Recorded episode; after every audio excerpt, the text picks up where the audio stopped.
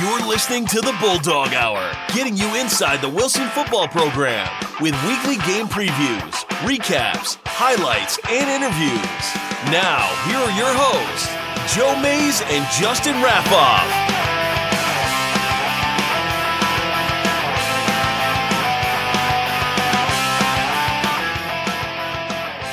Well, hello everyone, and welcome to the third episode of the Bulldog Hour's fourth season. I am one of your hosts, Joe Mays, and sitting next to me is my co-host, Justin Raffauf. Yeah, it's uh, it's exciting as we're getting closer to, you know, that time where we're gonna have football to talk about, like actual games. You know, um, but we've got a lot to cover before then, uh, and I think you're gonna like some of the stuff we we put out there um, over the next few weeks. Yeah, we talk about the season coming around the corner because quite literally, in less than 12 hours, the team will be out there Yeah, have fun with that. for heat acclimatization period. It was mandated by the PIAA, I think, like prior to the like 2012, Yeah, 2013, like something like one that. of, one of the early seasons for that wasn't there are a like, bunch of teams it, that don't participate. It wasn't that hot. Yeah, like, yeah. It was. It was One of the years. It was I don't cool- remember. very cool. Like it was overcast, cool, and like a little damp, a little moist, Right. and like there was nothing to acclimate yourself to. So that was a running joke. But not not the case tomorrow. there's a bunch of teams around the state that don't do. Basically, the state was gave the teams an opportunity to have three weeks of practice. Right. That's how it had been before. Uh, now that's different because of moving the season a little bit earlier um, because now with the heat acclimatization period, you were back to kind of two because you have the week where the heat week that starts tomorrow across the state of Pennsylvania. That is mandated certain time on the field, certain equipment can and can't be used. So, like, I think the way it's set up is it's sh- um, short shoulder pads, helmets, and you can have two on-field sessions in that amount of pads on Monday, Wednesday, Friday, but the Tuesday, Thursday ha- you can only have one session like that and like a walkthrough, like a limited. Uh, there's no contact at all, Right. um, but you could have a limited session a second time on Tuesday and Thursday. So there's a strict rules that guide the heat week that starts tomorrow, and then the week of August 13th, that's your full week of two or three a day camp. And it's different this year because that's the only full week they get because there's only one scrimmage, which we've been talking about for almost a year now. That there's only one scrimmage for Wilson, and I think most of all the PIAA schools. So Wilson will have Heat Week starting tomorrow, the 6th, a full week of camp August 13th, culminating with a scrimmage Saturday at Parkland on August 18th. Then they come back on August 20th, which would be normally the third week of practice, the second week of camp, but now that's a game week. It's no longer a lead up to a second scrimmage. So Wilson will travel to Harrisburg to Central Dauphin Middle School, where uh, Landis Field is, and will play Central Dauphin on Friday, August 24th. So we are less than three weeks away from actual real game action. Yeah, that's crazy. yeah, because it's August fifth today. Yeah, Yeah. August fifth. Um, and yeah, that, that, that's kind of wild. So we have a lot to cover over these next two and a half weeks leading up to the first game. So tonight on episode three of the fourth season, we're going to go over some standard stuff we always do and then dive right into eight interviews with senior players, which everyone always likes to hear from them. And then next week, or the next time we release an episode, episode four of the fourth season, will be the interviews with the assistant coaches. So we talked to three of them John Lorchak, Ernie Wolver, and Paul Covell. Then finally, leading up to the first game in about two weeks, we will have an episode with an interview from Coach Doms as well as a preview of that Central Dauphin game. So, three shows in the next three weeks, and actually pretty much a show a week until the end of the season, which is the way Yeah. things are setting up this year. So, if you enjoy this show, you love Wilson football, we will have plenty for you on the weekends following the games. Yeah, so like like you said, uh, we're kind of getting getting into it now. Um, but I'm I'm excited for it. and uh, the the player interviews and the coaching interviews are just kind of like uh, they kind of get us started. You know, not just like literally here, but figuratively as well. Like when when we talk about kind of the things that get you in that mode, ready for football, and and all of those things that come along with it. Um, you know, hearing the guys talk about their preparation and, and kind of their goals and things like that, it's um, kind of gets you in that mindset. Absolutely. So we're ready to go here, excited for the season to kick off. But before we bring you the first set of player interviews, we have some things we want to go over and some people that we want to thank. First up, as always, uh, my dad and May's Sandwich Shop, Matt Cruz, Andy Herr, and now not one, but two anonymous donors that have helped us out uh, over the years. And for both of them, this year. So, yeah. So if, if you want to help out, I know you'll get to this in a second, but uh, we'll gladly give you credit or gladly uh, give you anonymous credit. right. Don't let that get in the way. If you don't want your name out there for whatever reason, that's fine. We appreciate your support and the donation. It helps us keep the lights on here because all of this wonderful stuff you see in front of you or behind us or on Friday nights, it all costs real cold hard cash. and yes, we'd yes, much really rather not to have that come from cold hard cash we earn doing day jobs. so anyone that helps us out, we are very grateful for that. Um, you know, my dad, May Sandwich Shop, Matt Cruz, Andy Herr, and then our two anonymous donors. Awesome, awesome, and huge thanks. And hopefully we uh, have another great season in store for you, and you appreciate um, the content w- that we're bringing to you this year. But like Justin said, there's other ways for you to help as well.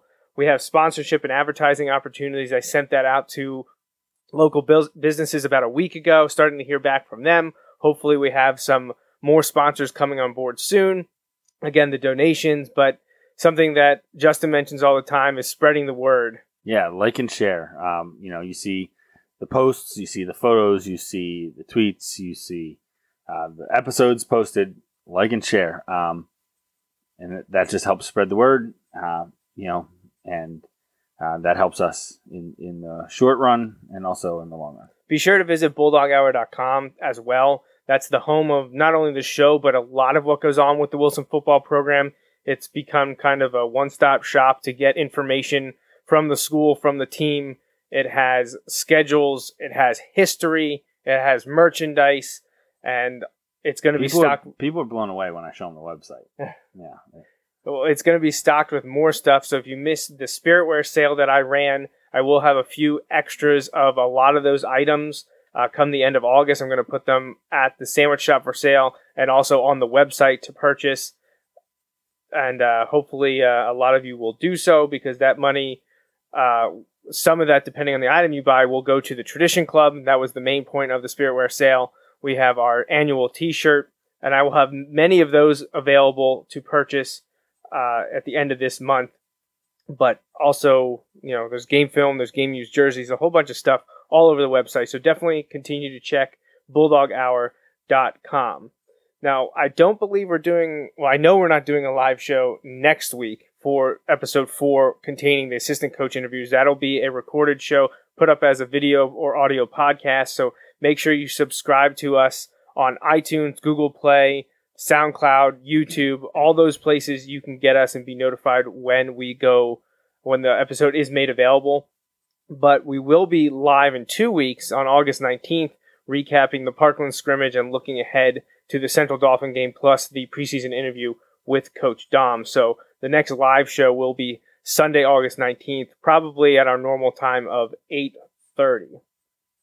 So a few things we've mentioned the first two episodes of the year the fundraisers continue for the program, which is the game and season video sales. There's prices there uh, for the DVDs. It's a little bit cheaper and different for digital versions on USB drive. You can check all that out and get more information at bulldoghour.com. And I'm going to quick bring up the schedule here before we get to the player interviews because there was another change, albeit a small one. But I didn't update this yet, so the date is still wrong in there. But if you look at November 7th, I just found this out. No, I didn't no, realize it, fine. and I wanted to pull it up and point it out. So hopefully no one's watching this on mute. I don't know why you would do that, but the the uh, schedule you're seeing on your screen right now, if you're watching, the District Three Six A final is not a Saturday; it is a Friday. Okay. So it will be November 16th. There are no Saturday games until the state playoffs. So we're Fridays all the way from the first game against Central Dauphin through, should Wilson make it, the District 3 6A final. Still, I believe, at Hershey Park. I think that was signed through like the early 2020s. But it won't be November 17th, it'll be November 16th. So, and again, we're completely off Thanksgiving. If Wilson would make to the district final and win, there's no game to prepare for Thanksgiving weekend. They won't play the state semis until the following Saturday, December 1st. And because of the realignment of the bracket, we have no idea where that will be. No Yeah. clue. So Yeah. it'll be closer though. It won't be it won't be two, three hours away. Yeah, it's unlikely to be Altoona. I don't think it'll be if you're playing someone like Coatesville, I highly doubt they'd Yeah, make Wilson- Coatesville and Wilson- Wilson Wilson or, Coastal. or Coatesville and Cumberland Valley or you know Coatesville and Central Dauphin or Right. Coatesville and Harrisburg since Right. they're back in six A, whoever it's gonna be. Uh, not to say it's definitely gonna be Coatesville, but they're the odds on favorite. Right, right. But yeah, make make the two East teams move out- All the way, out- yeah. Let, no, why don't just send us to Heinz. so, uh, two more things here. I think two, three more things here before the interviews. Really quickly, again, remember the Gridiron Classic. If you saw the uh, the denotation on the schedule there that we just had up, October fifth is the Gridiron Classic. That is the game between Wilson and Hempfield at First Energy Stadium, home of the Reading Fightins. On October fifth, that's going to be a cool game football is being played back at the baseball stadium for the first time since I believe it was 1982. But Wilson hasn't played there since 1979, so it's been nearly four decades, almost 40 years since Wilson has played out at the stadium. And for a while back in the late 50s, it was actually Wilson's home field as they changed the field from where the tennis courts are now to where Gursky is currently. They played all their games out at uh, what was then Municipal Memorial Stadium in Reading. And if you want tickets, the sandwich shop is selling them. I have them at May's Sandwich Shop during business hours. General admission, they're only five bucks a seat. So come out and grab those tickets. If you are a season ticket holder, uh, you have a Wilson Pass or Gursky Reserve seats, none of that matters. You need tickets for this event. So you cannot use any of those passes that you have through the school. You must purchase reserved or general admission tickets and you can do so online at the Fightins website. I think if you go to fightins.com slash football, you can get there via there. There is an online fee, so either come to the sandwich shop to get them or go to the box office at First Energy Stadium so you don't have to pay an additional price to get the same thing you'd get anyways. And we do encourage you to get the tickets before the day of the game because the day of the game, the tickets jump up two or three dollars a piece. Yeah, and and um, you know, as the longer they're out there, the demand's going to go up for those tickets. Um, obviously, you know, uh, really cool experience. You don't want to miss out. So, like like we said, get down to the sandwich shop and and get those tickets. Um, you know, that's your closest and easiest place, you know, to get them. Um, so you you can head down there and uh, put that on your calendar. And like you said, every Friday, hopefully for the next few months, you know, um, definitely for the next couple months, and hopefully for the next few months, Yeah. um, you've got uh, places to go. Yeah, well, hopefully, um, three months from now, Wilson's still playing because that means they will be working towards the District Three semifinals, as they Yep. would have already won the first round playoff game if they're still playing Which means more bulldog hour. three months from today. Yeah, right. More Bulldog Hour. That's a good thing. That's a good thing. So, uh, the last fundraiser I want to mention, we talked about it on episode one and two, is the game used jersey sales. These are available now to anyone, so fans and businesses can purchase any of these. I gave all the former players ample amount of time to secure theirs. A lot of them took that opportunity to do so. I still have a few reserved. I have plenty left. So if you're interested in an old football jersey, uh, the 1990 era ones uh, are twenty dollars, and then the more recent ones used from 2001 to 2011 are thirty-five dollars a piece. Lots of numbers available, and it's a really cool thing to you know hang up at your business, hang up in your office, give to your kids. Hey, wear them to the game. It's, you don't get this opportunity very often. I'm not aware of any other time that Wilson has allowed the jerseys to be dispersed to the public. So this is a great opportunity to support support the program and uh, you know get some new apparel for the season. We do also want to remind you of the Wilson Football Tradition Club uh, championship team event this year, which is Friday, September 7th, during the game against Springford. We will be honoring the 1978, 1993, and fall 2008 championship teams. And I know that we're getting a good group from the 2008 team back, and hopefully, guys from the fall 93 and fall 78 squads also make it back to celebrate with us. And they will be recognized on the field at halftime, and we'll have a nice little uh, tent with refreshments to so they can all meet and greet each other and talk about the days of Wilson football. And I'm sure Justin's sitting there like, how was 2008 10 years ago? Well, that's exactly how I've been feeling. Um, well, every time you bring this up, and also you know with with other 10 year sports anniversaries and in uh, being recognized lately. Uh, but yeah, that's that's crazy. Um, that was my first year at Wilson. Right. Yeah. That that was a 2008 was a pretty student. big year. Yeah. So right. Not as a student. So yeah, that that is kind of one of those things that I'm still trying to work through and process in my head how that could possibly be 10 years ago. But um, that, was, that was an awesome first season to be like kind of around and, and see that team. That like I, I've brought this up on many shows. I, I can't speak honestly to any of the teams before the 2000 um, team. You know, like I, I had heard about them. You know, I followed them a little bit, but for the most part, the teams I know are, are after that point, and that 2008 team. It's been a lot of fun to watch a lot of different teams. That 2008 team was so much fun to watch. Yeah, we've had them mentioned by coaches that we talked to. I think on our first episode when we interviewed, I know Ernie Wolver for sure Yeah. Called out them when we asked what was the greatest defense in Wilson And history. I feel like every time we're talking, whether we have cameras up or whether we're just like find ourselves around the coaches and they're talking about stuff, that team comes up a lot. Right. Um, yeah, it's a special group of guys. Yeah, so uh, they'll be back um, on September 7th. You'll get to see a bunch of them back at Gursky and recognize their achievements as one of the better teams in Wilson history. So let's get to the main event here this evening, and that is the 2018 senior player interviews. We have two sets here for you. Up first, we're going to talk to linebacker and tight end Nick Johnson, quarterback Anthony Futrick, offensive and defensive lineman Ryan Silvious, and linebacker and tight end Greg Smith. So we're gonna, you know, we asked them a variety of questions for the upcoming season. Uh, the standard stuff we've talked about over the last few years, and then some fun things here at the end. But we had a great time talking to them, and uh, well, let's not wait any longer. Let's hear what they have to say.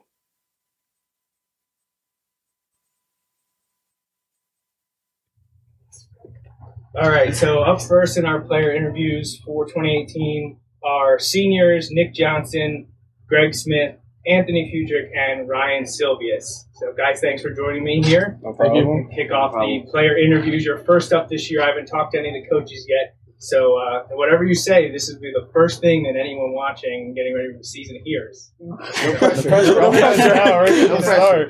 Uh, but everyone's always interested to hear your perspective because you're the guys doing the battle on Friday nights and as the season wears on into the weekends. And, you know, the Tradition Club and anyone that I've solicited questions from is always one of the players. So uh, we thank you for taking the time to, to speak with us because there are a lot of people that are interested with what you have to say. So I gave you introductions by name, but why don't we go in order? Let us know what positions we'll be seeing you play on Friday nights. So my name's Nick Johnson. I play tight end and inside linebacker. I'm Anthony Futrick. I play quarterback. I'm Ryan Silvious. I play left tackle and defensive end. I'm Greg Smith. I play linebacker and tight end. All right, so just real simple. You know, you guys have been into the thick of summer workouts now for a few weeks. Um, you've already went through team camp. How have things been going now? The first six weeks of your off season. After team camp, it got a lot more like bonding. Our team's like really close now. I feel like there's a lot of camaraderie Yeah, LBC between everybody. It's just together. Brought you together, And we That's got- we got a lot better. Doing that. Yeah, We got a lot For better. My time as a player, team camp was always time where things kind of got a little bit more serious, and you got to know everyone a lot better, and you started focusing on the upcoming season. So that's good to hear. Uh, has there any, been anything different for you guys in this summer? Be it the three day a week practices you've been doing, seven on sevens, or team camp. Was there anything new from the past few years? I'd, I'd say like the only thing that is really new is the energy. It's just a whole no, another level of energy this year than last year, and we're just all kind of pushing each other to get better and just making sure everybody's on the ball and being held accountable. I mean, our formats of workouts have changed a little bit. We've had a lot more like team oriented um, install time because we play earlier this uh, this year. Even So- during the school year, like in the mornings when we come in, we had a lot more team. And like Dom's starting. been really mentioning how we only have one scrimmage this year, so we really need to work on the details. So we got a lot more stuff in earlier. Yeah, well, it's great that you bring that up because it's something that I not necessarily was going to touch on with you guys. That's something I was going to talk to the coaches about. But it's interesting. So they have kind of given you that mentality that things are different this year because of Yeah. losing that scrimmage and starting sooner. So it's Yeah. interesting. Yeah. It's good that you guys are taking that to heart because it's a big difference. I mean, you guys know a lot of you played meaningful time last year, got in the rotations. You know, having that extra scrimmage was probably a huge help, and you're not getting that this year. And you, you have your first game before school starts, right? Right. Yeah. Yeah, it's, it's interesting. It's definitely a different dynamic. Um, so actually, this one's going to be for you, uh, Anthony. You're battling with uh, a fellow senior, Cameron Heckman, for the starting quarterback job. Uh, how has that competition been so far for you and Cameron? I feel like it's been really healthy for both of us because we push each other. Like if I see him working hard, I'm going to try to work as much harder as I can. And we're still like it's not like we like hate each other. We're good friends still, on and off the field. I feel like it's good for both of us though. Like we're both getting better from it. Has Coach Doms or Coach Palm given you any indication on decisions, or are you guys No. just ready to fight through We're camp? just fighting through it. Yeah. And um, do you do you think there could be a rotation like we've seen a few years ago? We saw um, the possibility of using two quarterbacks over the years. Wilson's done that. Is that something that would be on the table? I don't know. Yeah. Maybe. All right. Um, I got one for you though, Ryan. Okay. So you know Wilson has a really strong tradition of one-year starters. He has seniors that are stepping up to the plate when needed. Um, what's it like for both you and uh, fellow offensive tackle Mike Klein, who wasn't able to join us due to vacation, but having the opportunity to play such pivotal roles in your final high school season? I mean, you guys being the bookend tackles, Yeah. looking to be leaders on a line where the interior guys have the game experience, know, the starting Yeah. experience. It's interesting to have the two tackles be newcomers but ready to go. Yeah, it's it's kind of crazy that like we're the seniors, but the guys on the interior, the younger guys, are the ones with the more experience. But it's it's it's definitely a big step from what my role was last year, and um, I'm just excited to like push the younger guys because sometimes you know they can fall off track or something, and I snap them back into game you know game mode and just get their mind right. So I heard I wasn't able to get to any of the LBC camp, but I had a few other people there telling me that the five of you look really strong. How have Yeah. you gelled together um, now uh, with a good six weeks of uh, off-season workout? It's really it's it's not even so much the, the the six weeks that we've had. It's just because we've all we're all really good friends off the field. All five of us are really good friends even before this off season. So we really just took our friendship and our camaraderie and our chemistry and we just put it into this and we just gelled really well. We played really well and we communicated really well. Yeah, I've heard that it's it's been going very well for the offensive line. That first group has been very strong. Um, now, lastly, and not necessarily just a single you out, because with Greg and Nick playing tight end, they might be able to talk a little bit about this as well.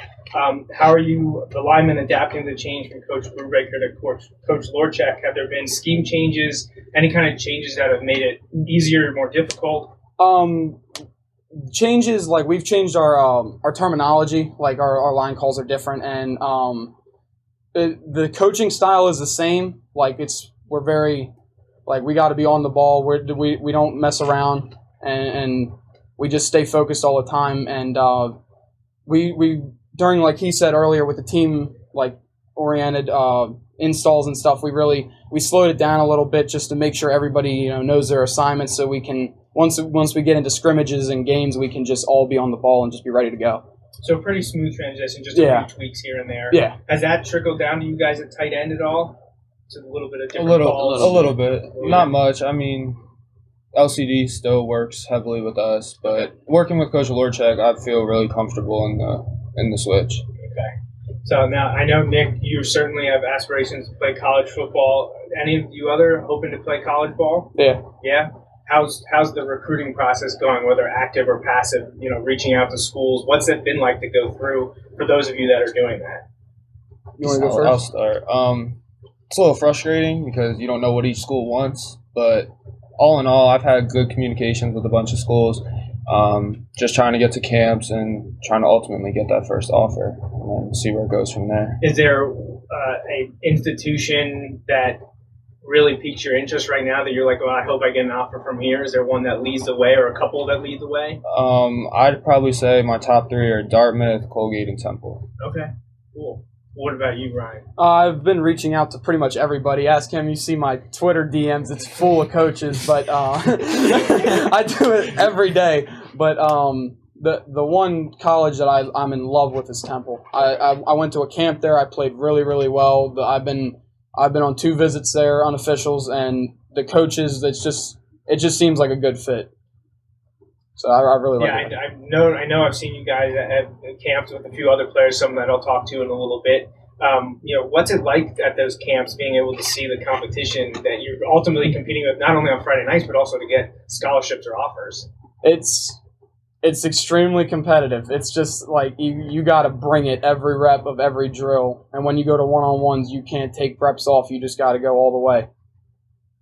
Now, Anthony, Greg, are you looking to play football in college or, or another sport in college? Or are you just I'd be looking- interested in playing football in college. Okay. I've been going to like some camps Okay. and stuff, but um, once you guys, or is there a school you're interested in going to um, post high school? Not necessarily for, for sports, but just something to continue education, or if you know what you want to do after high school. Yeah, I know what I want to do. All right, what's that?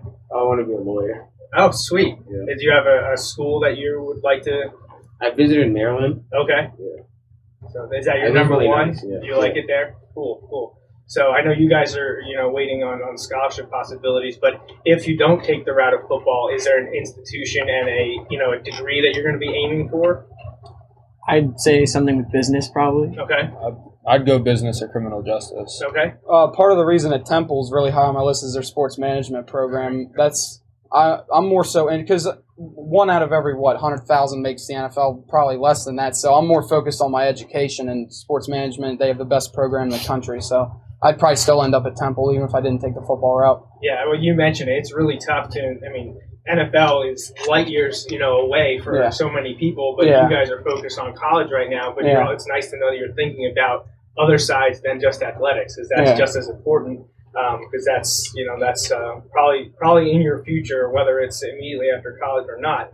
But so let, let's focus more now on this season specifically, and let's get a little bit personal and focus on what your goals are. Is there something that you have outside of the team group, which we'll get to that in a second? Is there something that you're like, I'd really like to reach this this year, whether it's a statistics or um, being nominated or you know picked as the team MVP or making an All Star game or something? What what are you looking at personally? Personally, for me, it's it's just that scholarship offer. I don't. I mean, all the nominations and stuff are nice. Like I love them and everything, but like that's not going to be my number one goal. And I'm going to put the team before my number one needs too. Sure. For me, I'd say like obviously I'd want to be the starter, Mhm. and then personally, I'd say just to win. I basically it. Kind kind of like uh, going off what Nick said. He yeah like all like all the honorable mentions and all this like the accolades. It's it's cool, but at the end of the day, I'm just chasing a, a scholarship and I, I want to win. So I- I'm more interested in the whole team winning than anything else. Yeah, like same with like what Ann said. Mostly on winning. I just want to like show like improvement from game to game. I just want to improve as player season goes on. Those are those are very good goals. You know, you're all every year. Everyone's always talking about team first, and that's what you have to be for a program at Wilson. If you're focused on the individual goals, while those are nice, you're always focused on the bigger picture. Uh, so, kind of leading to the success of Wilson over the years is the best teams always have incredible leaders. Who are your le- student athlete leaders of these this team this year? Jim. Jim, Gil, it any of the seniors. The seniors have all really stepped up. We it's all shared leadership. We there's really nobody that kind of like took a step back, and there's we're just all working as a team just to lead everybody. Yeah, I know. I, I, I pointed out last year. Um, I call him Nick. I know you, the, the nickname Jim is thrown around. Yeah. People on Twitter uh, talk, referring to him as that. At first, it caught me off guard because I wasn't sure who they were talking about, but then it clicked and I, I got it. Um, but yeah, we talked to Nick last year after the game, and I think I actually um, said straight up, I think it was the McCaskey game, about how the leader of this team hasn't necessarily, not to call out any of the seniors from last year, because there was obviously senior leaders, there always are. But the vocal leader, it seemed before the game, was Nick. And I said how unique it was to have an underclassman uh, leading the way. So obviously none of that hasn't changed. Nick is still a big vocal guy, but it's nice to hear that plenty of others have stepped up when needed to. And, and if you want to have uh, an incredible amount of success in 2018, that's what you need. Uh, so what's your most anticipated game this year? You know, you're given 10, you know you're going to Oh. get 10. What's your most anticipated? It's an interesting slate of games. Is this like our personal? Yeah, this is Oh, personal. I was about this to say, doesn't need the to next be game. team-wise. The next game. you know, uh, the coaches are, you know, coaches and players always going to be coach and player speak about, you know, the, the first one is most important, and then they'll take it one at a like, one at a time, which you have to do. But there's always a game that you have circled. You know, a few years ago, actually, when you guys would have been sophomores, um, it was, see, 2016 uh, CD East in the playoffs. That was a big one. Mhm. You know, after what happened in 2015. Yeah. Now, obviously, we couldn't talk about that at the beginning of the year Right. because we didn't know we'd be playing CD East again. yeah. Uh, but that was a huge game for those players, and they wanted another shot at them. They got it, and they made it count. So, of those ten you know you're playing, is there one that sticks out, or like I'm looking forward to that game? There's like five that stick I'll out. I, I got two. Um, go ahead. No, go ahead. I'd say for me, CD, because it's really all I've been thinking about ever since the end of last year. Like, I'm just thinking, that's what we got next. Yeah, the preparation for the first game, especially with it coming so early, is always Yeah. going to be at the top of the list, and that's the one that the coaches are hammering home right now because they're the ones you got to topple first on that quest. It's interesting that the first game isn't Mifflin this year. Yeah. That's a Yeah. little bit of an interesting dynamic. It hasn't been that way for like 11 years or something like that. Wilson's played Mifflin the first game, I think, every year since 2006, or right around there. Um, so Central Dauphin is the one that the coaches definitely want you to, to say. Um, but I assume Mifflin in week two is a big one after last year. Yeah. one's Uh, stunk. I would think, Central. uh, man, I'm Central, a team that obviously Yeah. is very good, coming off of a Final Four appearance and returning a quarterback and a lot of other guys. That's a game, and it's at Manheim Central. And then obviously later Manheim Township have to go Township. I back just to got Manheim chills. Yeah, Township. township. Just Uh, got and, uh, chills. yeah, you know we don't like to talk about October in July, Right. but you know those are those are the biggest games, and I'm sure uh, everyone has those circled. But I know the coaches have made sure that you take it one game at a time. Uh, so, what are the team goals for 2018? Um, reclaim the league, sit back on top in the district, and then get our first state ship. Do you guys pay attention to changes that the PIAA enact? I've Um, been seeing it on Twitter. you've been we- seeing it. Do you I guys haven't really. I care about it? Is I it something that's interesting? Is that what like the recruiting? with the no, that was the. Are you talking to any about of it, the? any of it. You know, the, the the transfers and recruiting stuff comes into play. But I was I was talking more about scheduling and Yeah, playoffs. But that um when they came out with the the new bracket and we were playing the East instead of having to go out west, that that excited me because not that it's going to be an easier road, but to travel three hours, Right. sit around all day, and then have to go and get ready to play a team from out west right, versus maybe forty five minute drive, get off the bus, get right into it, and then, kind of like any other road. right. and both teams have the same same impact because you know if whatever team in District Three in Six A wins the Mhm. title, will then get to play a team from suburban Philadelphia, which you're going to see one of those teams in Week Three. Uh, and you're very well aware, and if anyone that follows high school football knows that teams like Coatesville and North Penn, they're great, great programs, and those are Coatesville, North Penn, the downtown schools. I think the Council Rock schools, and those are all big name schools that are coming out of. Uh, will meet you in the Final Four. Whoever wins District Three, it's a lot different than having to go out west and play the WPIAL champion Yeah. uh, which we've seen over the years. Wilson's seen Pittsburgh Central Catholic. Uh, They've seen North Allegheny, uh, Pine Richland, um, all very big, very talented schools. But now that becomes the problem of District 11 and District 12, which now Allentown and uh, City Philadelphia have to go out west. It's very interesting that they made this change, but I know District 3 was excited to be back in the East. I just didn't know how much, I'm sure you guys were aware of it, but I didn't know if it, you know, if it came up in conversation much at all.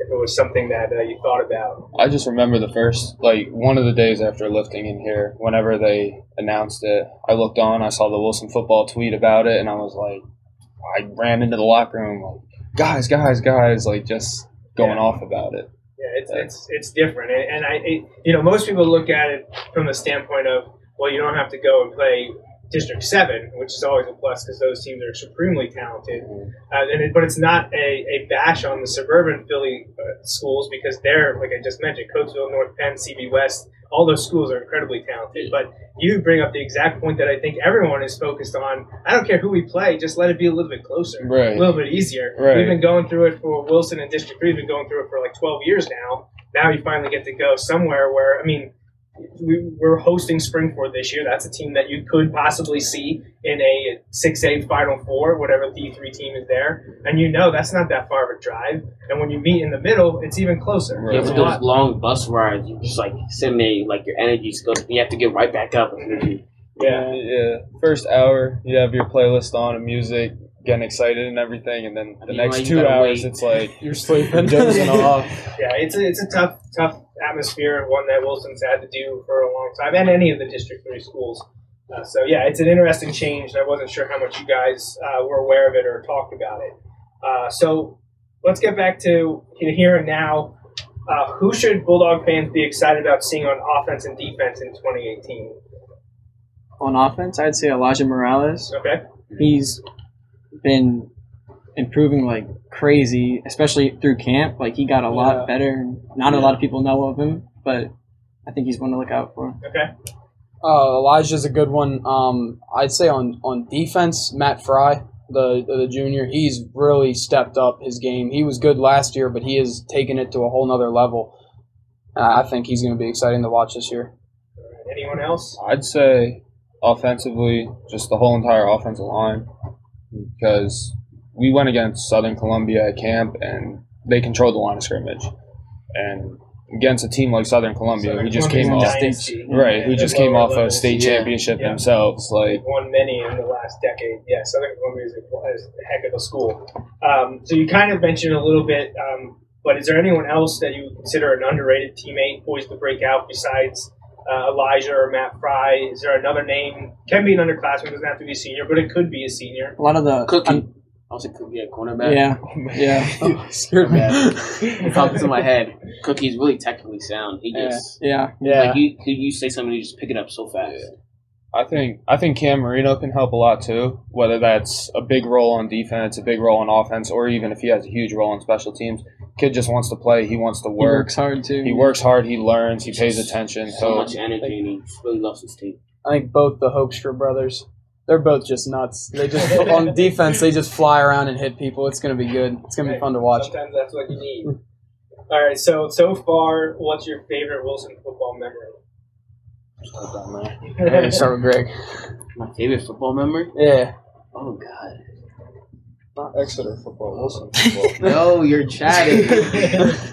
um, I won district sophomore year. I don't know. That The district exciting. championship in Yeah, 2016. Yeah. Yeah, because I was just coming in and I was like, and it was just. I think Well, that sophomore year will be a little bit of a culture shock for you because even you know Yeah. you guys playing at Western Southern and then together on the freshman team, like you understand that it's getting big time, but you don't really get it until you're up here Right. working Yeah. out over the summer, and then when the pads come on and you s understand.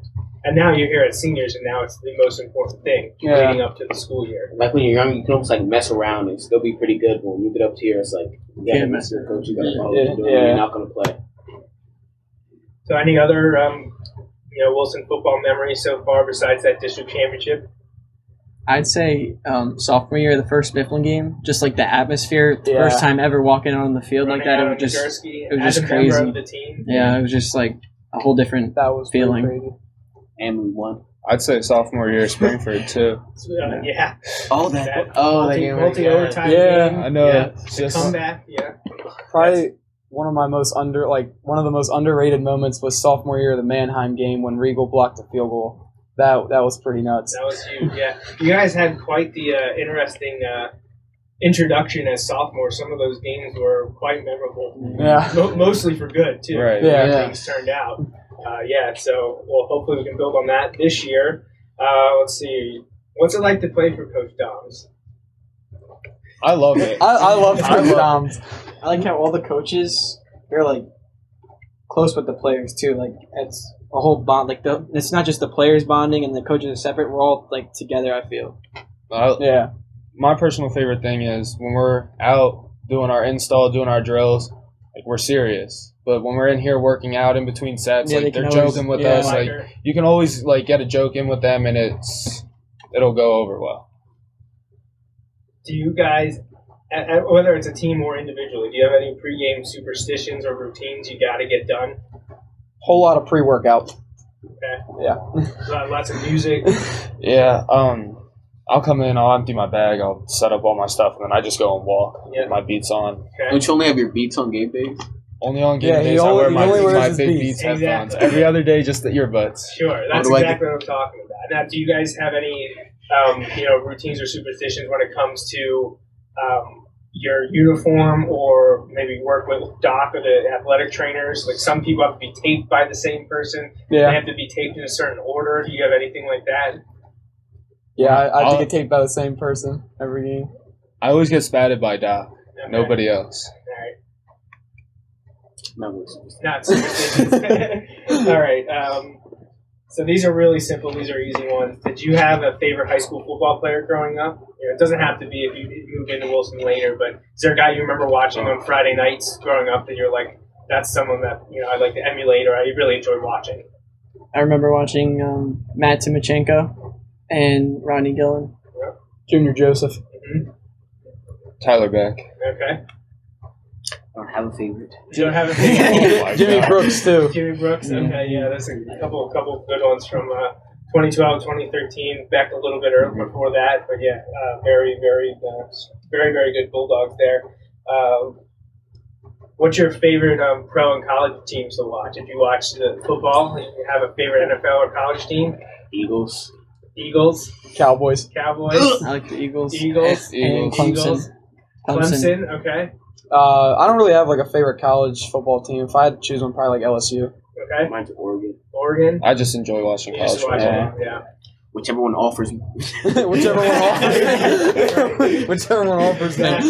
so, um, what about um, college or pro players grow, you know, growing up, or even now? Like, is there someone that you're like, I just love to watch them play? Oh, Brian Dawkins for me. Okay, Ray Lewis. Ray Lewis, all right. Uh, Sean Taylor. Sean Taylor, I say Derek Jeter, like overall, just like just as, like as a person. You don't play I just like as a person.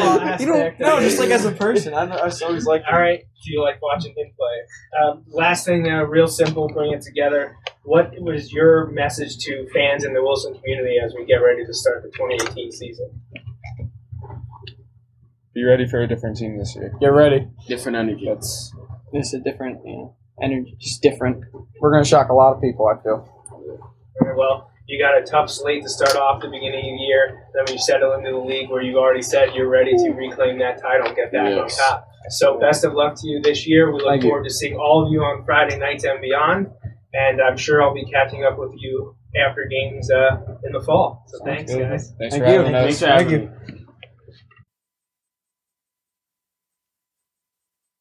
All right. Well, I want to thank the first four senior players we talked to. You know, a lot of standard stuff there, standard questions. You know, I just wanted to make sure that they got the opportunity to talk about last year very briefly, but then look ahead to 2018, what they personally want to accomplish, what they wanted the team to accomplish, and as they tend to do, especially a Wilson team that coached so well, to think about one opponent at a time. You know, a lot of the individual, what do you want to accomplish individually, devolves or evolves into team goals. yeah, it's it's interesting. I like that we kind of see that year after year when we do our player interviews.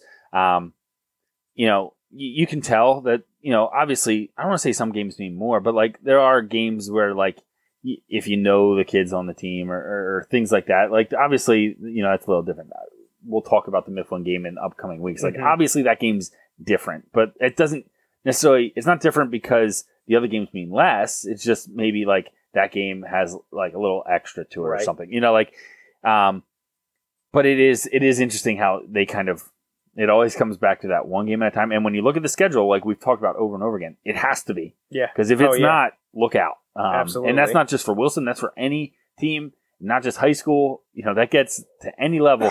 You start looking too far ahead, um, that can be problematic. So I love seeing that attitude and that kind of uh, attention to detail um, because that is is needed. Yeah, we had a fun time. It was a good interview talking to the four of them, but not to be outdone, another group of four senior players came in right behind them to talk to me, and I got to sit down with senior defensive back Connor Cooke, senior outside linebacker and receiver Cameron Magalotti, senior quarterback Cameron Heckman, and senior defensive back and wide receiver Isaiah Gilmore. So again, we kind of went down the list to talk about the same things.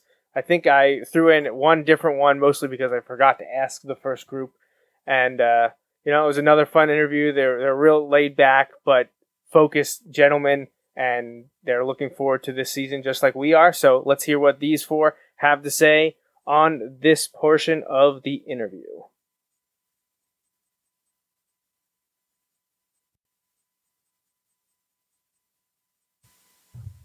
All right, so I'm here with my second group of 2018 seniors. Joining me now are Connor Cooke, Cameron Magalotti, Cameron Heckman, and Isaiah Gilmore. I got that right, right? Mhm. Good there. All right, awesome. So, you know, I gave you guys names, but let me know what positions you're going to play for the 2018 Bulldogs. I'm Connor Cooke, and I play wide receiver and defensive back, and then I also punt. Uh, Cameron Magalotti, outside linebacker and wide receiver. Uh, Cameron Heckman, I play quarterback. I'm Isaiah Gilmore. I play DB and wide receiver. All right. So uh, before we jump into anything specific, uh, to get the team, you know, overview, first I got to ask, how's your hand, Isaiah? Actually, I'm doing pretty well. I can finally move my hand again. Good. I know uh, I was at the seven on seven where that happened. I know you were in a lot of pain. Honestly, I was pretty calm initially, and then like when I realized what happened and adrenaline wore off, yeah, it wasn't fun. and then getting it located and stuff, and then surgery, so not fun. so when are you able to get back full? Uh, July 31st, to see the doctor again. Okay. All right. So it's coming up on another checkup, and hopefully they give you the green light soon. It's crazy to think in just a few weeks you start uh, what do they call it acclimatization? Heat, Yeah. Heat acclimatization, acclimatization, yeah. So it's just around the corner. You know, you guys are already at team camp. You've been going through these morning sessions. Uh, summer's been flying by. Yeah, exactly. And how, how were summer workouts? How was team camp? Uh, summer workouts first started off thought pretty easy going, and then we hit the ground pretty quickly.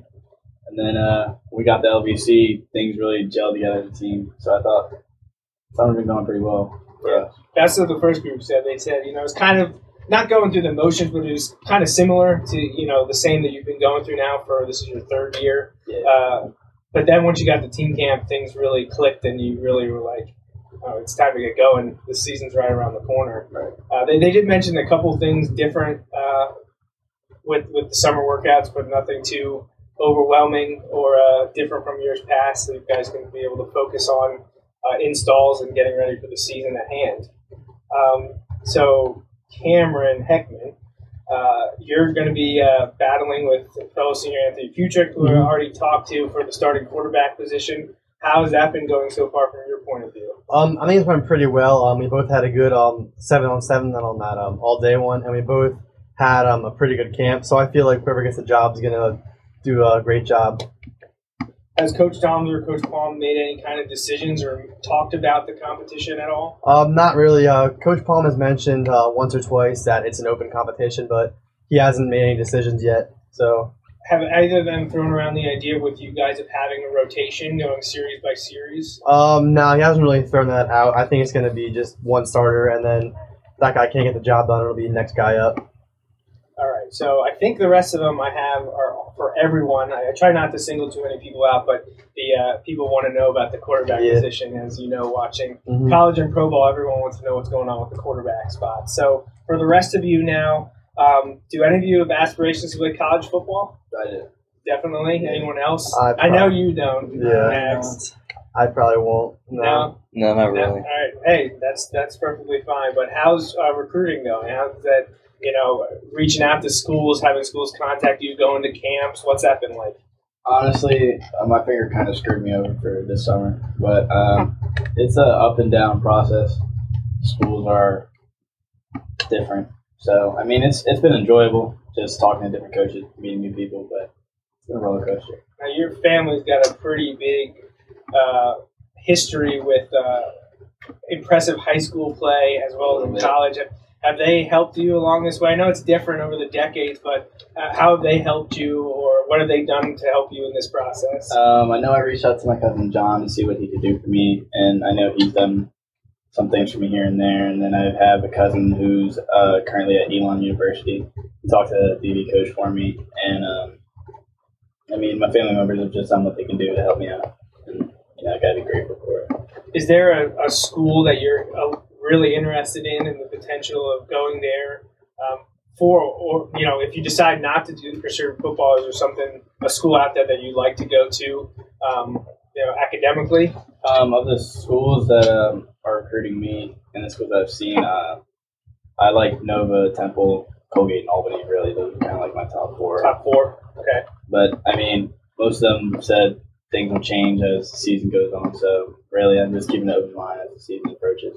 Sure. Now, the three of you, and well, Cam, why don't you go because I know you're locked in. Why don't you let us know what's going to be going on with you? Um, but right now, like it's kind of up in the air because a lot of like other schools, because I verbally committed my sophomore year to Holy Cross.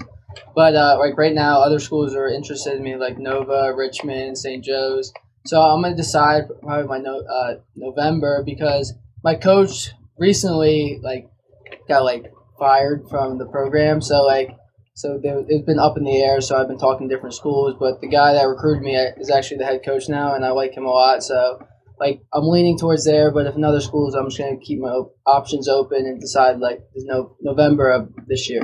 Right, so you're going for lacrosse. You have your options open, possibility. You're you're committed right now, but there's a lot of other schools Yeah. in place. So What do you want to study when you get to college? Um, well, when I recruit, when I got recruited, uh, main focus when I looked at schools was like the business field because I really want to go into that. So I'm gonna probably study finance or logistics, like my dad does. Like this year, I'm gonna take an internship with my dad in the beginning of school to see if I really like it, or I'm gonna take another field. So that's I'm. it's good to get that experience and know what you're Yeah. getting into.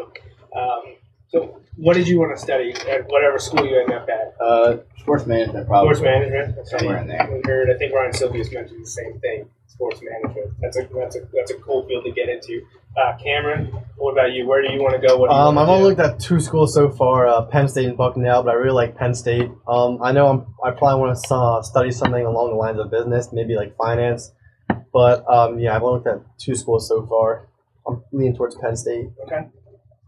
Uh, I mean, I'm not really sure what I want to do, but I mean, all I know is I really want to help people. So I was kind of looking more in the medical field a little bit. Okay. Um, I mean, I so far I visited Nova, uh, Lehigh, and then I was going to. I have a visit for West Chester, and then I might visit Penn State too. Okay. But you know, I'm not 100 percent sure on what I want to do yet. You want to So- room together? so you mentioned helping people. Is there a specific aspect of the humanitarianism that you're interested in? I don't know. I just like I just want to like get out there. Like I definitely don't want to be like at a desk job or anything like that. Okay. So like if I were to go into the medical field, like that's the whole thing. Like the whole inside being inside all day would kind of maybe like bug me a little bit. But I mean, as long as I'm doing something that you know somebody's getting better or yeah, like feeling better and stuff is definitely something I would definitely do. Interesting. Okay, so. All right, so this is for everyone again. and I don't care who starts; it doesn't matter. But what aspect of your game have you most improved since the end of last season? Uh, okay. Um, definitely just like you know, last year was definitely like confused. Like I wouldn't say confusing, but definitely more jitters. Just not like what am I doing on this, this, and that. I feel like this year there's a lot, there's a better grasp on it. So then you're not going out there and being confused on what you're doing. You know exactly what you're going to do. So then you can perform to your best ability. So I'd say definitely that's better, better. understanding. Yeah, better understanding of the game. preparation. Okay, what about you, Cam? Uh, something I improved is, I mean, being my size and playing outside linebacker, I gotta be as strong as possible. So probably my strength and like my footwork and that stuff. That's what probably I improved the most because I did a lot of work on that in the off season, trying to get better in that aspect. Yeah, I would say um, I started uh, started to kind of fully understand the playbook last year, but I feel like this year we have a confusing offense, so I feel like I finally like have a full grasp on it and like understand everything in the playbook and know what I need to do. And I also worked on my uh, deep ball a little bit to help me out. Okay.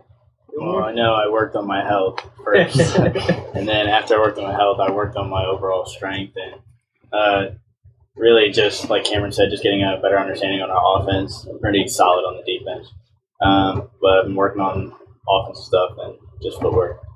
We'll, we'll get to the team goals shortly, but I generally, you know, you like to have little personal goals as well. That can be statistical, or that can be, you know, postseason accolade. Do any of you have something circled personally, like I'd like to achieve this this year? I'd like to win the Gursky Award. Okay, it's a good one.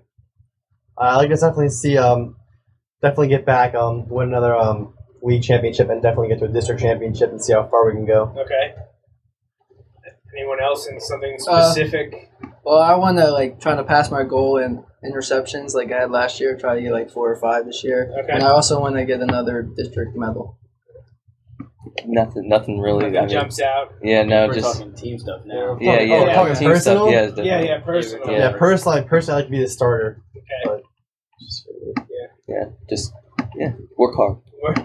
Yeah. All right. Um, So we're talking team goals now. Um, we're gonna get to that. One question before team goals. So, what is your most anticipated game for this year? And I know the coaches t- tell you one game at a time, and they tell me that when I ask them this question. But there's always some game, maybe a handful of games that you're thinking, I'm gonna be ready for this one. This is one that I'm looking forward to. So do we all want to say like our personal ones? Yeah. Yeah, give, give Yeah, me your me- what's your for me personally, um, I want to play Mifflin again. Yeah.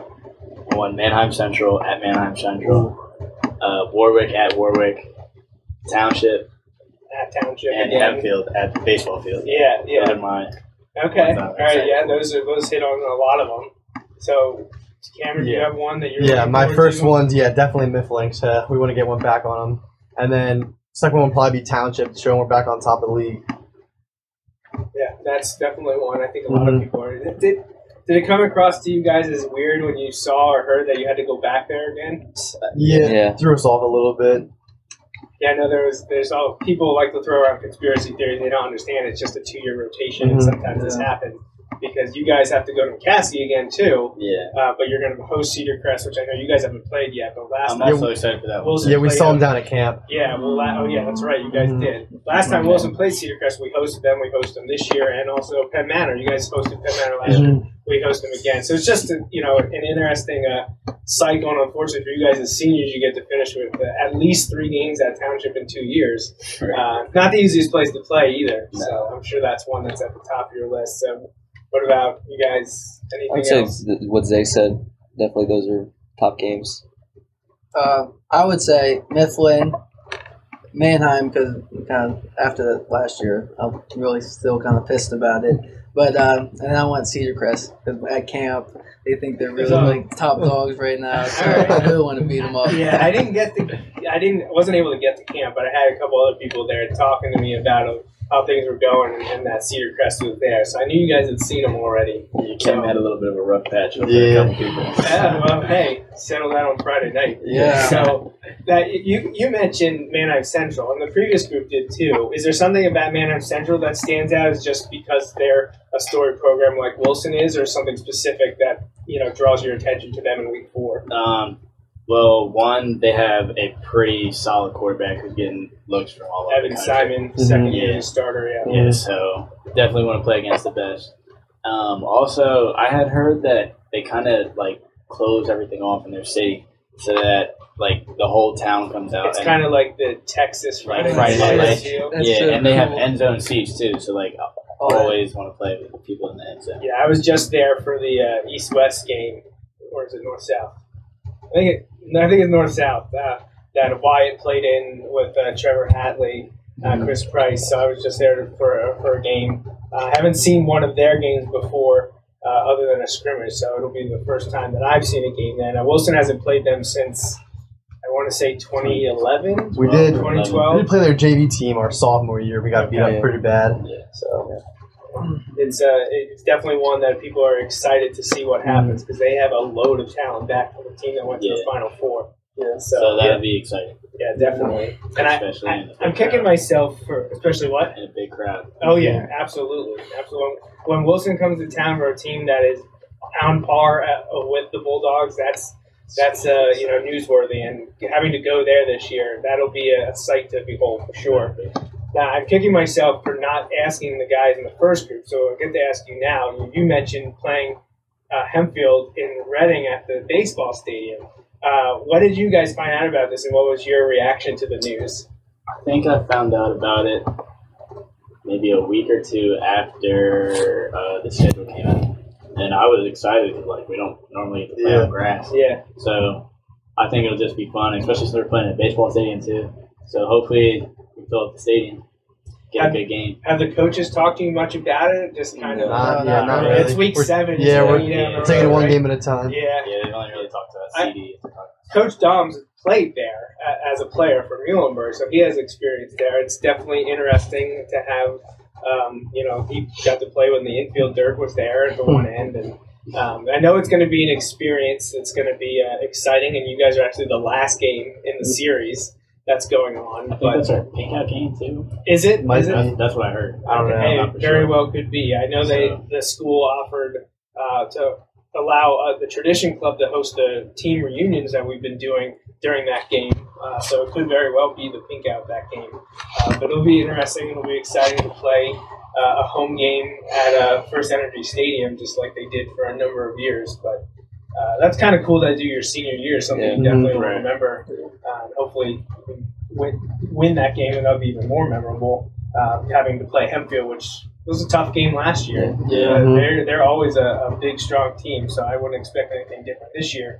Uh, but I guess Martin Robinson being at Temple probably makes things a little bit easier, at least uh, for the secondary, because Yeah. he was a beast. Yeah. All right, so you know we kind of touched on it with the individual goals, but what are your team goals for this year? Uh, team goals definitely to win the LL again. Um, to uh, also win the district championship and state championship as well. Yeah, same thing. Yeah. The, the ultimate goal. Yeah. Is Yeah, one yeah. uh, Wilson teams have been talking about since the late 80s when the state championships finally uh, got underway, I think in 1988. Uh, but, you know, I know the coaches one game at a time, one step at a time, win that league, and then focus on districts. Okay. Um, so,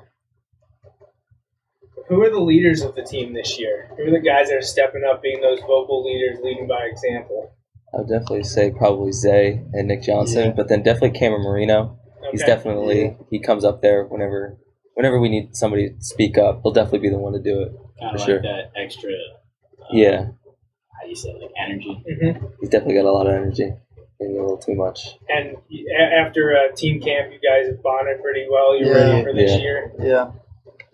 Cameron Maddox is also a quiet leader. Yeah. Someone who leads just by example. And when he needs to say something, it doesn't always come out straight, but he'll say it. so, is, is that someone do you take pride in kind of loosening them up too? Can you do that with uh, humor? Uh, yeah, it's not somewhat. intentional. It's not intentional, but Hey, it works. It, It- all gets yeah. it all gets the job done. Well, that's good. It's good to have leadership. And I, I talked to you know the guys last year. Um, I think before the McCaskey game, I pointed out how Nick Johnson kind of seemed to be the emotional leader of the team last year. It's unique to have it be a junior, and then he's got a great guy to have um, with you uh, with your group this year. And I figured it would carry over. I'm not surprised, but I know there's always guys that step up. So it's good to hear Isaiah and uh, Cameron Marino, and uh, hopefully, hopefully all the seniors have a, a way to get the point across that this could be the last time you're suiting up, not only for Wilson but in football in general. I know the coaches throughout your career have probably mentioned that you never know when it'll be your last game. So, a few more questions here. Who should Bulldogs fans be excited about seeing on offense and defense in 2018?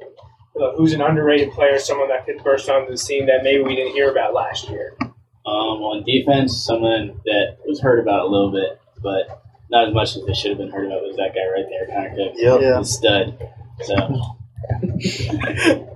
um, Thanks, Isaiah. but honestly, Connor Cooke. Okay. I think on offense too. Um, Elijah Morales, um, yeah, running back. Um, he actually went into camp. I think I think he had a really good camp.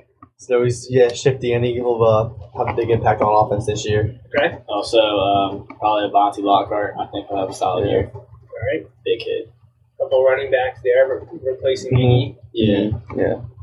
Anyone else jump out to you? It, it could be someone that played last year, but maybe they're due for a breakout year.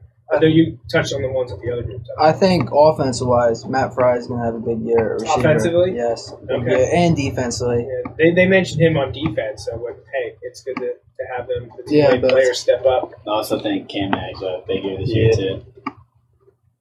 So Are you you're so you're settled in at outside linebacker? Then I know last year you kind of bounced around early in the season. Were you playing a little sa- safety? Yeah, well, this year I'm going to probably do the same thing. I'm going to play hybrid, play Okay. outside and safety, depending on the packages in certain games. But like, I mean, I don't mind doing it because whatever helps the team. So, and I, it's easier for me because I actually understand safety because I got moved last year to it. So it's really easy and it helps the team because when we play a team that passes a lot, we need to have three safeties in the backfield. So. So are they going to come up with a name for that position? You know, like some teams call those hybrid players like the elephant or anything like that. They're going to, you know, could you be you know, Renaissance man setting a new trend here at Wilson? I think you can just call it Mags. Yeah. That works. Mag? That works. playing Mags. Okay. Um, what's your favorite Wilson football memory so far? You know, it can be the, the two year high school career that you've gone through, or it could be something from, from Little League or the way you worked up. What's been your Wilson football memory to date? I have a few. Definitely, well, definitely like teammates, like just like us bonding would definitely just be this past year at camp. Like I could not stop laughing. Like literally, I could not. My favorite year of camp. Yeah, Yeah, definitely. far. Yeah, it was just so much fun. But then, like at in LP, like definitely my midget year when we won like the championship. When Abdul won the championship. No, I, he was not the only one who scored. I also scored. So like, That's right. it, but definitely that was just like fun because you know you always talk about winning a championship, and that's like the first time you got to win a championship. Right. And then uh, high school, um, I don't know, definitely uh, this just this past year when we faced uh, Barbone and uh, Conestoga Valley, Conestoga Valley, Valley. that was a that was a fun game. And then uh, yeah, that, those were fun fun times. So we're gonna talk about Little League. Yeah. Uh, when Yeah. Me and Cameron won our Yeah, uh, Mike championship in what 2011 or something like that. 20 or 98 yards of the house. Yeah. Yeah, he only cared about the midget year, just saying. whatever. whatever. We still won. Yeah, but we beat you out Um, here. Also, probably sophomore year when we won the district championship. Yeah. Regardless of the fact that I was in the hospital, but we still won. uh, Yeah. But memories, they just keep going. Yeah, favorite memory for, for high school was definitely a district championship our sophomore year, getting that whole like Hershey experience and knowing what it's like to be there and uh, just knowing we have a chance to get back there. Yeah, that, that was the big one for the Mhm. first group was that district championship. That's what Yeah, coming back always from remember. come back from two touchdown deficit too. especially the way it happened Yeah. for sure. Yeah. What about you, Max? I, I say the district championship game Yeah. also, and then I say camp because like this year I was kind of disappointed because this year in camp we learned that there's a um, what is it, sheets. They had Oh, the Yeah, Turkey the Hill. the Turkey Hill and they had the best smooth uh, slushies, Slushies. and it's like the first time I'm like, why didn't I know this like my sophomore junior year? I'm like, yeah, I was a little disappointed in that, but So, so now you got to decide: do you pass that knowledge down, or do you save it for seniors only? That's the biggest Yeah, that- question. yeah, I don't know. It's Maybe, a, sec- a secret that you keep. Yeah. yeah, I mean, the last I saw sophomores and juniors there when Yeah. um, Yeah, we I went went- with Nick. Cat's out of the bag. So yeah, they might spread it down for the next couple of years. So, yeah. So, what's it like to play for Coach Doms? uh, Coach Doms, you gotta love him. I mean, Yeah, Yeah, yeah. yeah. Nothing you can't like about him except when he makes like a lot of like references that we just don't get. Yeah. yeah. To old like music and like TV shows and movies. I mean, but Coach Dom's like he can joke around, but he can also be very Yeah. serious. Because I remember when he ripped me apart uh, against Lebanon last year, called me a JV player, and like people in the stands heard it, and I was like, I was scared to play for the rest of the game. But uh, gotta love him. Yeah, he, that's exactly what the first group mentioned. How how obviously uh, passionate and dedicated and professional he is when you guys are outside in these summer programs, but then you come in here and you're doing lifting or stuff, and he can joke with you, can have Mhm. fun. Um, you know, that's the, the good the good side having two sides of the coin, but both are good. One, both are necessary to have a, a team. Any other comments about Coach Dom's I had bought him a slushie at LBC. Yeah. and how'd that go? Did he appreciate that? Loved it. I love slushies, so that's something I'll remember forever. there you go. Do you guys have any pregame superstitions or routines? Anything you have to do? It could be the week leading up to the game, or it could be game day. Well, for me, I know for like both sports, lacrosse and football, I have to listen to music for like an hour and a half before the game, and I cannot talk to anyone or do anything else. I also started last year just sitting on the bleachers and with no shoes on, just and just sit there for like forty five minutes, and just just watching. You picture yourself playing, doing the plays in your head. I know. Um, I'd walk two laps before the game. Uh, with my music playing, I go get taped, and I come back, and then I get spatted, and then um, I try to stay loose, but I also try to get serious at the same time. So I don't like to talk to people, but I like to talk to people. And then once Dom's speech goes, I have to like this weird thing. I like tap myself as I walk out of the uh, as I walk out of the locker room. I have to do that. And as I walk onto the field, I have to touch the bulldog under its face and then on the top. So where do these come from? These specific things that you do? Is it just something you started and continued, or does it was it passed down? Did you see another player doing it? Um, the walking two laps, that was just something I did to get my nerves out. Um, but the tape, that's just something I kind of just did. So I was like, I might as well just keep doing it. And touching of the bulldog, I accidentally did it one time, and I was like, I'm doing it for the rest of my high school career. All right. You guys have anything? Definitely, I gotta go to the bathroom at least like four to five times. it's just something. It's like kind of like clockwork when I know like I gotta go, just gotta go, go, go. And then I got to uh, right before we walk out on the uh, like before we leave the locker room, I have to touch like my locker number, and then then I'm set. Yeah, I don't. Anything? I don't really have any superstitions, but I'm definitely gonna try to develop a, like a routine this year and get into it and stick with it. Okay.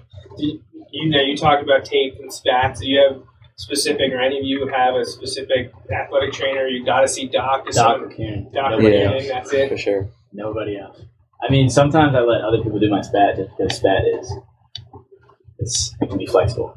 Okay, but if it's like wrist tape, Dr. Kenny, Anything with uniforms, like I socks, have it untucked. jersey, untucked. Okay.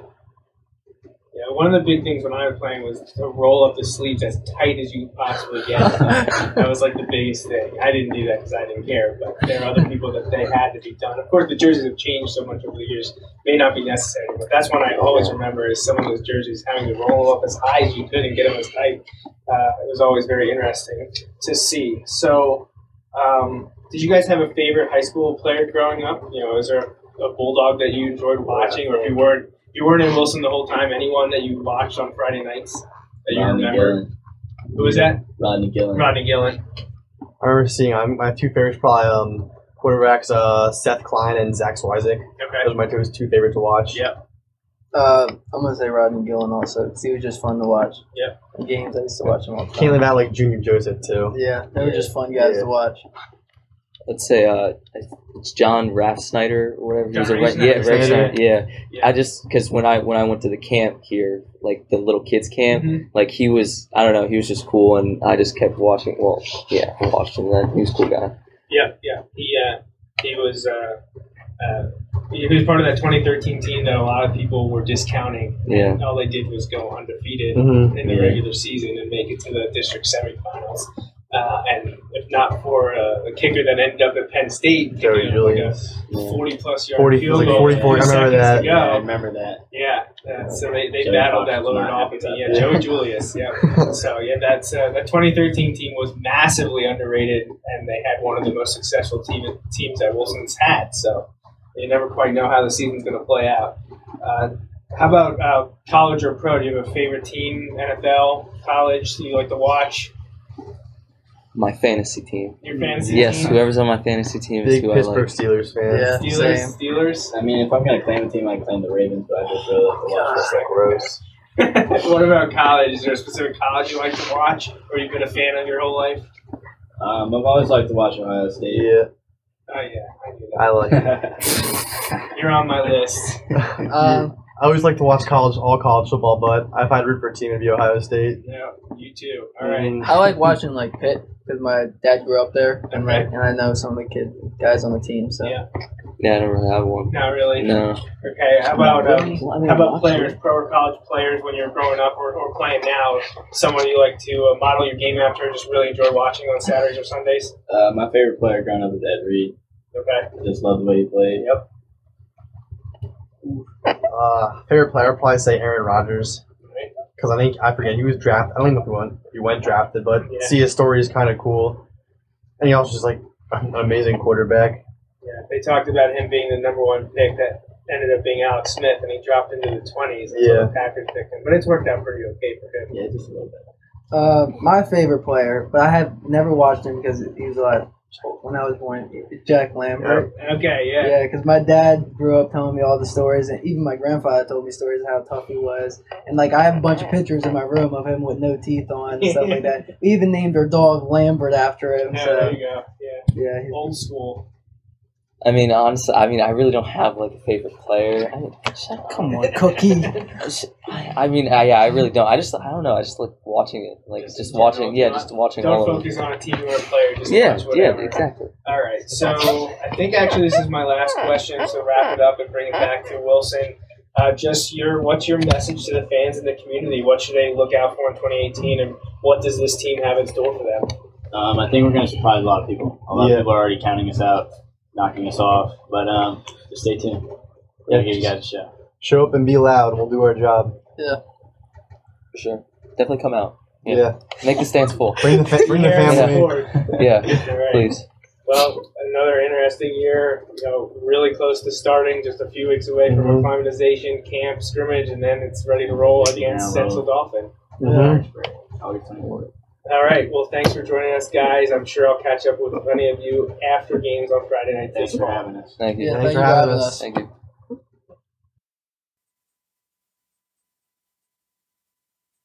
All right. Well, that was Connor Cooke, Cameron Magalotti, Cameron Heckman, and Isaiah Gilmore. Thanks to those guys for taking the time to sit down and talk the 2018 season with me. Again, they are very much excited for this season. They feel like they've got a lot to prove. They feel like they're underdogs, which is where I, I as a fan, a coach, want to be, and as a player, you always want to be underestimated rather than everyone talking about how good you are. So I'm excited for this season. I think the guys have been working incredibly hard.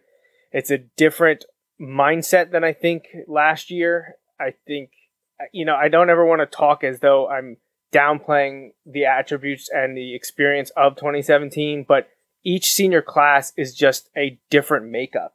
Yeah. And this this group is showing that it has pointed it out, not just them, but the coaches as well. Right, and we we've kind of seen uh, similar things kind of cycle. It, it's just it's a different group from year to year, and we we've talked about this about previous years.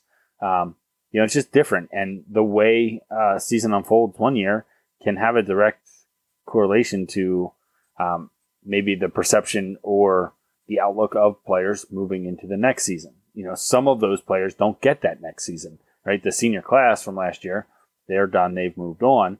But the underclassmen, they're left to kind of like answer literally our questions of what now, right? So um, they have a different view on it based on their perspective, and uh, yeah, it's interesting to hear their takes on kind of how just that brief part about before, but moving forward and again, you know, get to that one game at a time mentality. these preseason interviews are one of the highlights of the entire season for me, at least Bulldog Hour wise, just because it's it's fun to see expectations and talk to the next crop, and especially when I get to talk to guys that I got to coach a few years ago. That's always a fun aspect to see how they are four years later. You know, these guys were with me um, in 2014. We had a, a great year with them then, and them coming together with the crop from Southern. You know, I think. Uh, I think the season's shaping up to be a, a pretty memorable one. And I'm never going to get into predictions on this show because that's not something I ever want to put on the team uh, in a good or a bad way. And I also don't want to give bulletin board material to any other team that we may play. But I think uh, I think this group is uh, is is ready to make some noise this season. Yeah, and you know, I, I hope so. Um, you know, and like we said, we have a, a lot more to kind of break down before the season starts, but uh, it was a great start hearing from these guys. I really like when we have the opportunity. Again, we've talked about this before, based on wins, um, getting to interview players after the games, and sometimes it correlates to guys we got preseason interviews with, Mhm. and being able to reflect, especially later in the season or after specific moments or things that they're looking forward to and they bring up in these interviews kind of getting to reflect back on those uh, towards the end of the season, I think is is kind of fun. Um, that's predicated on successful Friday nights, though, because Yep. we stay away.